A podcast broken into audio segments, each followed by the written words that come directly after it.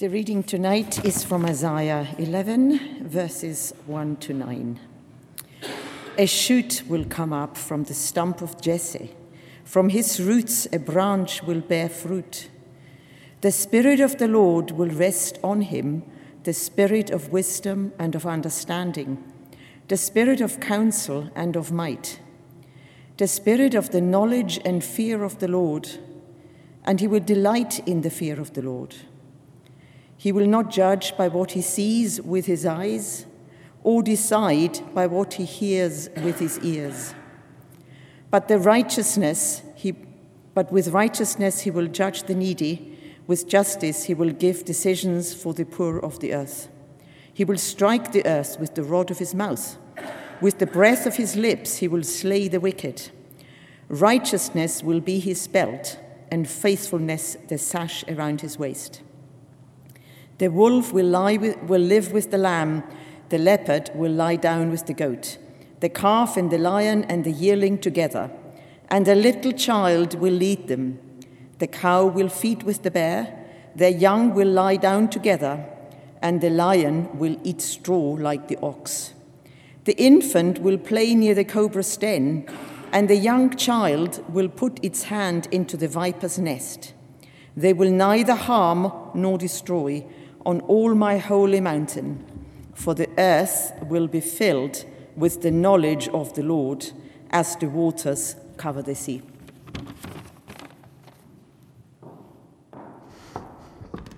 Thank you, Agnes. Uh, let me add my welcome to Marks. If you don't know me, I'm Libby. I'm one of the uh, clergy, one of the ministers here at P's and G's. It's great uh, for us to be together tonight, isn't it? And to worship God, as Mark's uh, been reminding us earlier on. So, uh, Lots of students aren't here tonight because it's exam time, which is a bit sad, isn't it? And maybe this, if they were here, this might change the response to the question that I'm going to ask. But put your hand up if you would classify yourself as being Scottish. Put your hand up if you would classify yourself as being Scottish. Now, keep your hand up if that's because you were born in Scotland. Oh, a few people put their hands down. Okay, uh, fantastic little survey. Now, I've lived in Scotland now for nearly uh, six years, and, and I was reflecting this week about how some of the things that I found really strange uh, when I moved here from England have just become now really normal to me. And I'm wondering if I'm actually becoming Scottish, or you Scottish, true Scots, are going to like disagree with me on this. But let me give give you some examples why that is the case. Now, instead of saying to somebody, Mark Cameron, where do you live? I now say, sometimes. Where do you stay? And I understand what that phrase means. Uh, you know, I get it when people uh, walk around uh, with shorts and t shirts on when it's only 17 degrees. Rather than thinking it's really strange, I get it. I'm like, yeah, let's get our shorts on. Uh, it's hot outside. You know, it doesn't occur to me now to actually do my weekly shop at nine o'clock on a Friday morning if I want to buy a bottle of wine. Because I now know, and it's ingrained within me, that the wine aisle does not open till 10 o'clock. If you're true Scots, you will not know that in England you can buy wine before 10 o'clock. Okay. Um, I talk about Nicola as though she's my best friend. And I know now that a ceilidh is more akin uh, to size, stroke doing an Ironman than doing a barn dance. I think I am truly a Scottish person. Yeah, Mark's giving me a thumbs up, and he is a true Scot. It's funny, isn't it? How, you know, when you live in a place for a few years, you, you gradually begin to take on the characteristics of some of that place. You know, maybe when you think about the place that you work, we've been hearing about the place that Pippa works a few moments ago, or perhaps your school or your university you can sort of identify characteristics or values, maybe just ways of speaking, language that can be uh, that sort of draw you together and and sort of classify you make you belong to that place in some way. Sometimes it's the leader of a community that can influence how we all behave the values that we hold the character traits that we all share in our Bible passage uh, today, it's an incredible passage, isn't it, from Isaiah chapter 11. Uh, chapter 11. Uh, Isaiah is sharing a sort of powerful prophecy of the coming king, the rescuer, the Messiah. And he, as he unpacks who this promised one is, we discover what the character of the promised king and his kingdom will be like. We discover what the character of the promised king and his kingdom will be like.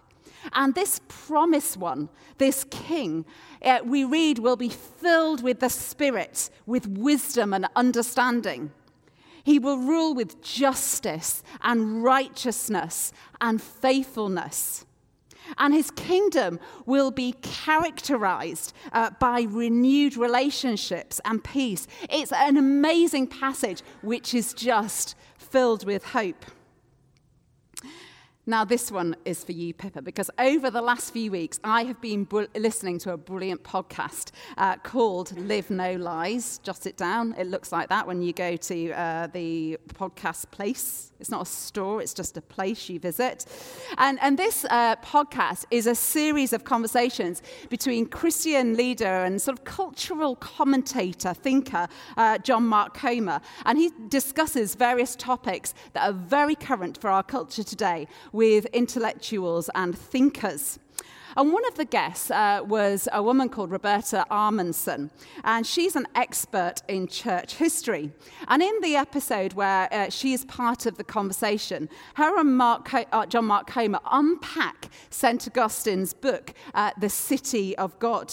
And that book was written about 415 AD, so don't worry if you haven't come across it on Amazon or Waterstones or whichever your preferred bookstore is.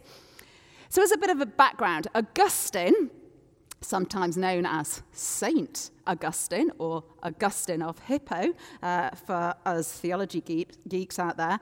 Uh, he was around uh, just after the time of the emperor of, uh, uh, of the emperor, uh, I can't say the word, Constantine of the Roman Empire. And Constantine, the big thing about him was that he had become a Christian. And because of that, he had put a stop to the immense persecution that Christians had endured for the previous 300 years. So suddenly, Christianity becomes mainstream. And this is the place, this is the time that Augustine writes this book. And we think, fantastic! You know, they're not getting persecuted anymore. But what on earth does being a Christian look like in around 415 without the daily threat of being sawn in half or, or burnt to death uh, or uh, fed to the lions? How can we live distinctively differently in a world, but in that world, but not of the world, when we're not being persecuted? And that was what the Christians at this time were wrestling with. So Augustine writes into this context to remind Christians that as much as they are technically citizens of Rome, and, and, Rome is no longer persecuting them, their lives are not in danger on a daily basis, he's reminding them that actually their primary identity is as citizens of heaven.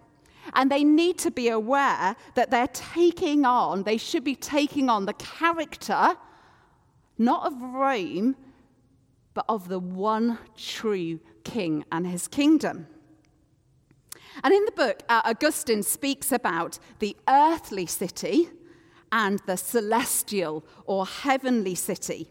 And he draws out that these two cities are marked by two loves, which have contrasting characteristics. The earthly city is marked by a love for self. So if you live in the earthly city, you love yourself. Uh, uh, but if you are a citizen of the celestial or heavenly city, your character is marked by love for God. And I was listening to this woman talking on this podcast, explaining uh, Augustine's City of God, and I was thinking, this is amazing. It sort of was blowing my mind because this was written 1600 years ago. And it sounds so familiar to me. The earthly city is marked by love for self. It sounds like a description of the world that I know that I live in and that we all live in. And Augustine goes on to explain how uh, what we worship gives away what we love, or what we love affects what we worship. Just think about it for a moment. What you worship is a window into what you love, or what you love is a window into what you worship. So, what is it that you and I worship? You know, who takes up your thought life, your adoration? What is your priority? Is it me? Is it myself? You know, what I look like, what I'm going to wear, where my identity is, what I want out of life, where I want to go on holiday, how much money do I make?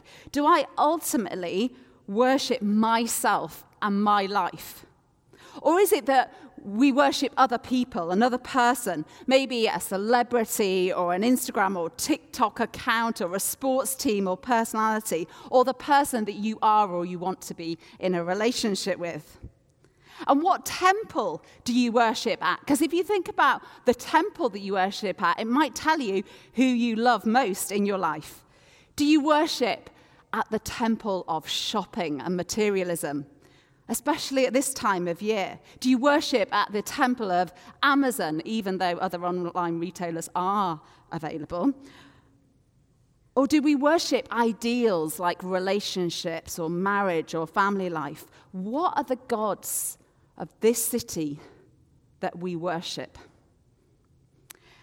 But in Augustine, City of God, the residents of the heavenly city could only worship one God and they can't worship the one true God and the gods of the city at the same time. Because that, that is not an option left open to them. And so, what they have to do is they have to dissent or rebel against the earthly city in order to be true residents, true citizens of the heavenly, the celestial city. And I was listening to this thinking, you know, Augustine could literally be writing the city of God about Christians in Edinburgh on the 5th of December 2021. Because as much as our context, our surroundings are hugely different from that in the Roman Empire in 415 AD, the human condition is the same. We're drawn to worship anything other than God. And so, if you are a Christian today, if I'm a Christian today, we are, if you like, a little bit like those people described by Augustine. We are citizens of two places. We're citizens of earth and we're citizens of heaven. And we're called every day to make a choice to love God and to worship God and put on the characteristics of what it looks like to be a citizen of heaven whilst also living in earth at the same time. We're called to worship the one true God, to love Him above all else. And that is seen through the way that we act, the morals that we keep, the life that we live, the idols that we reject. So let's now just go back into the book of Isaiah to explore what it looks like to worship the king and live in a way that reflects the character of his kingdom. So, firstly, uh, Isaiah talks about the kingdom will have a king like no other. verses 1 to 3. Uh, the prophecy tells us uh, of a ruler, a ruler who will be spirit filled and will have the spirit of the Lord permanently resting on him, verse 2. Now, that to us might not seem like a massive big deal, but this was a massive big deal for the people that were reading this. At that time, the Spirit of God was known to come on particular people for particular times for particular tasks. But this king, talked about by the prophet Isaiah here in this prophecy, will immediately be marked out from all other kings and rulers because he has the permanent presence of God resting on him.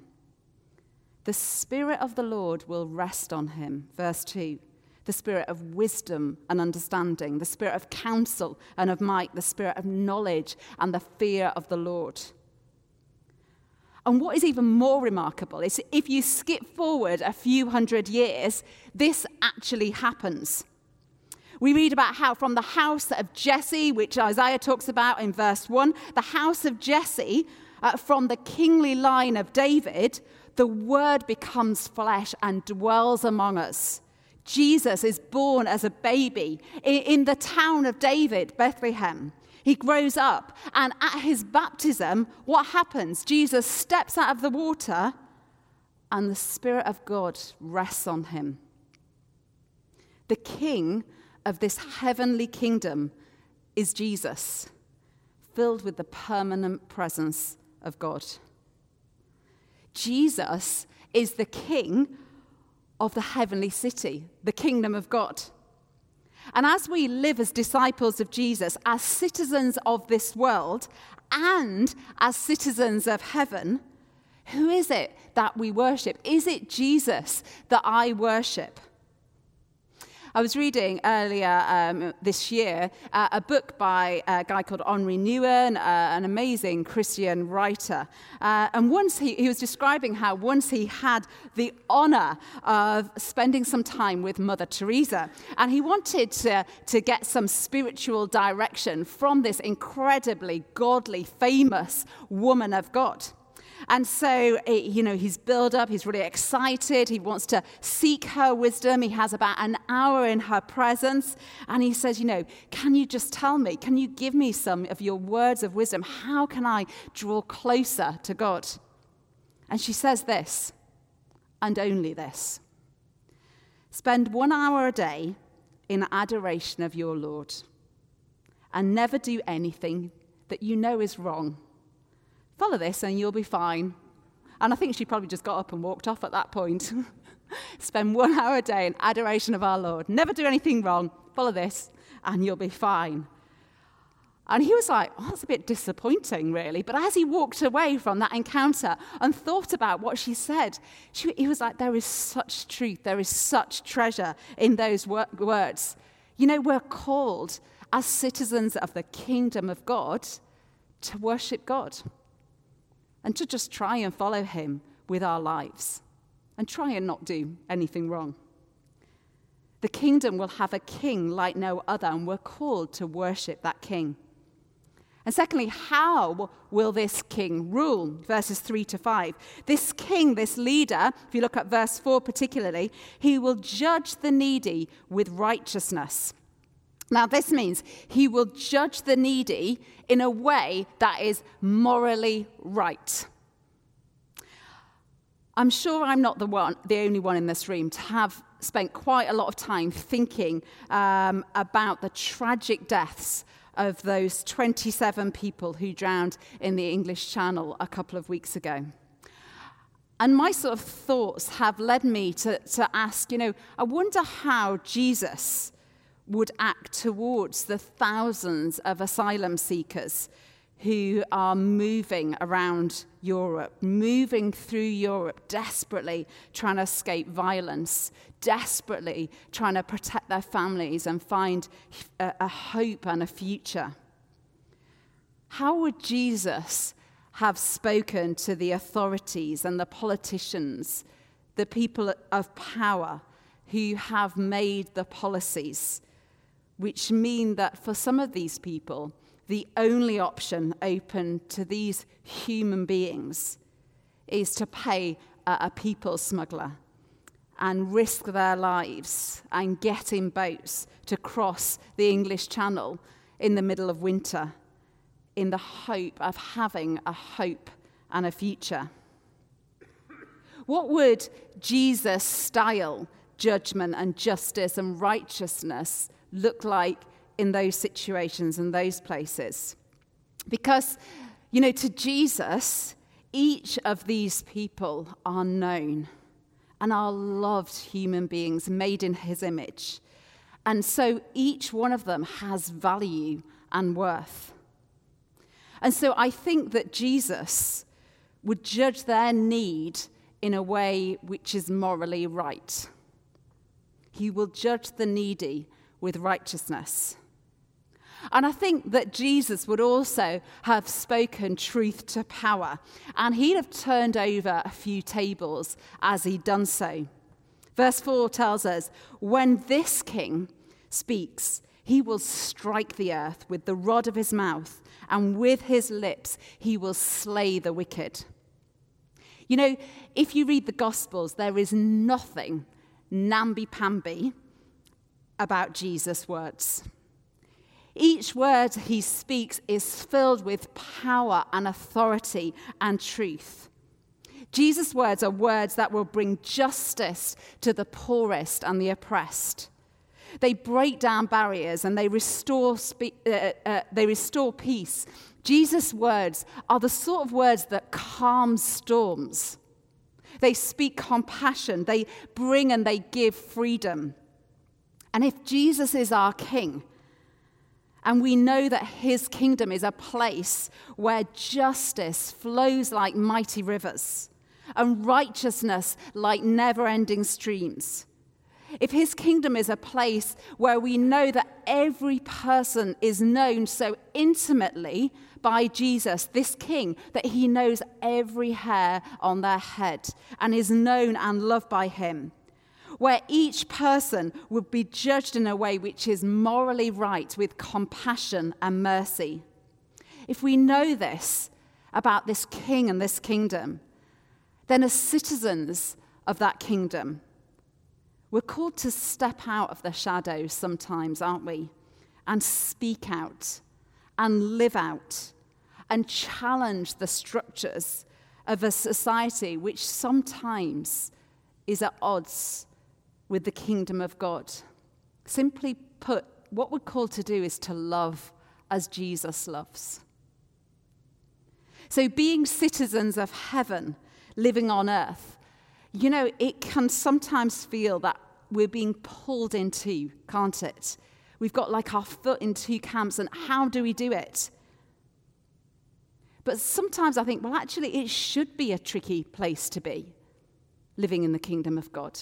Jesus never said it was going to be easy. He brings in a kingdom which is at so at odds with the ways of the world. If we're comfortable, then maybe we're not doing it right. But even when it's tricky, there is always hope. Because we have the promise of something far better. And in, in uh, Isaiah 11, verses 6 to 9, we get a glimpse of what the king's kingdom will ultimately look like when everything is brought to completion, uh, when relationships are restored. Listen to this. In this place, the wolf will live with the lamb. That's not normal. The leopard will lie down with the goat, the calf and the lion and the yearling together. This heavenly uh, kingdom is a place where the predator lives alongside their prey. It looks like a place of reconciliation and renewal. Uh, uh, what a contrast that, that picture is to the ways of this world, where so often it's the fittest and the strongest and the most powerful who are the ones who thrive and survive where people um, love, don't, what we love to be against something and to rile against something else. People love to take different sides over things and make the other the other. But when Jesus brings in the kingdom of God, he, you know, he shows us a different way. It's a way where the poor and the dominated, the oppressed and the slave are lifted up and are brought high and are given life and value.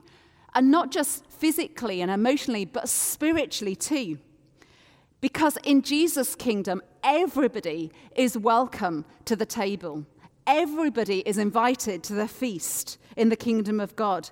Because whoever you are, if you declare with your mouth, Romans 10, verse 9 tells us, if you declare with your mouth that Jesus is Lord and believe in your heart that God raised him from the dead, you will be saved. There is equality in the kingdom of God, not inequality. So Jesus brings in a new order of things where relationships, as they are designed to be in the first place, are restored and renewed, where there is peace and transformation. The earth is restored to heavenly perfection. This is a picture at the end of uh, these verses in Isaiah 11 of coming home, coming home to God. And so, a couple of questions uh, as we close. You know, this Advent, as we prepare to celebrate Jesus, what will that look like for you and for I?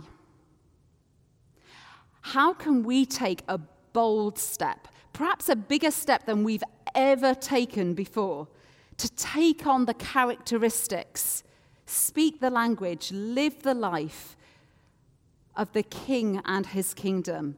rather than just blending in with the rest of the world?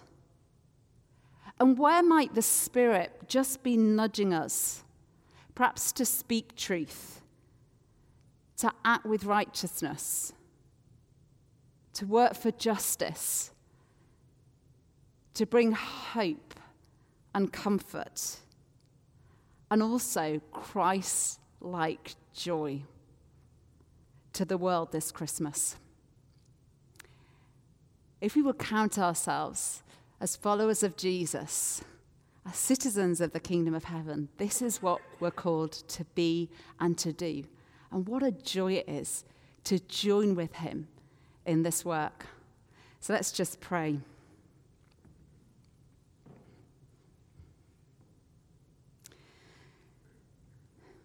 Jesus, we just thank you for all the truth that is wrapped up in these words of Scripture. And Lord, whatever you're saying to us, wherever you've been nudging us tonight, whoever you're calling us to be, whatever changing changes you're saying to us, yeah, you can do this. You can do life differently. You can live for me in your workplace or your school or university in a way that marks you out as different. Wherever God is calling you to be the voice of truth or to act in a way that is morally right, even when everybody else is going in a different direction.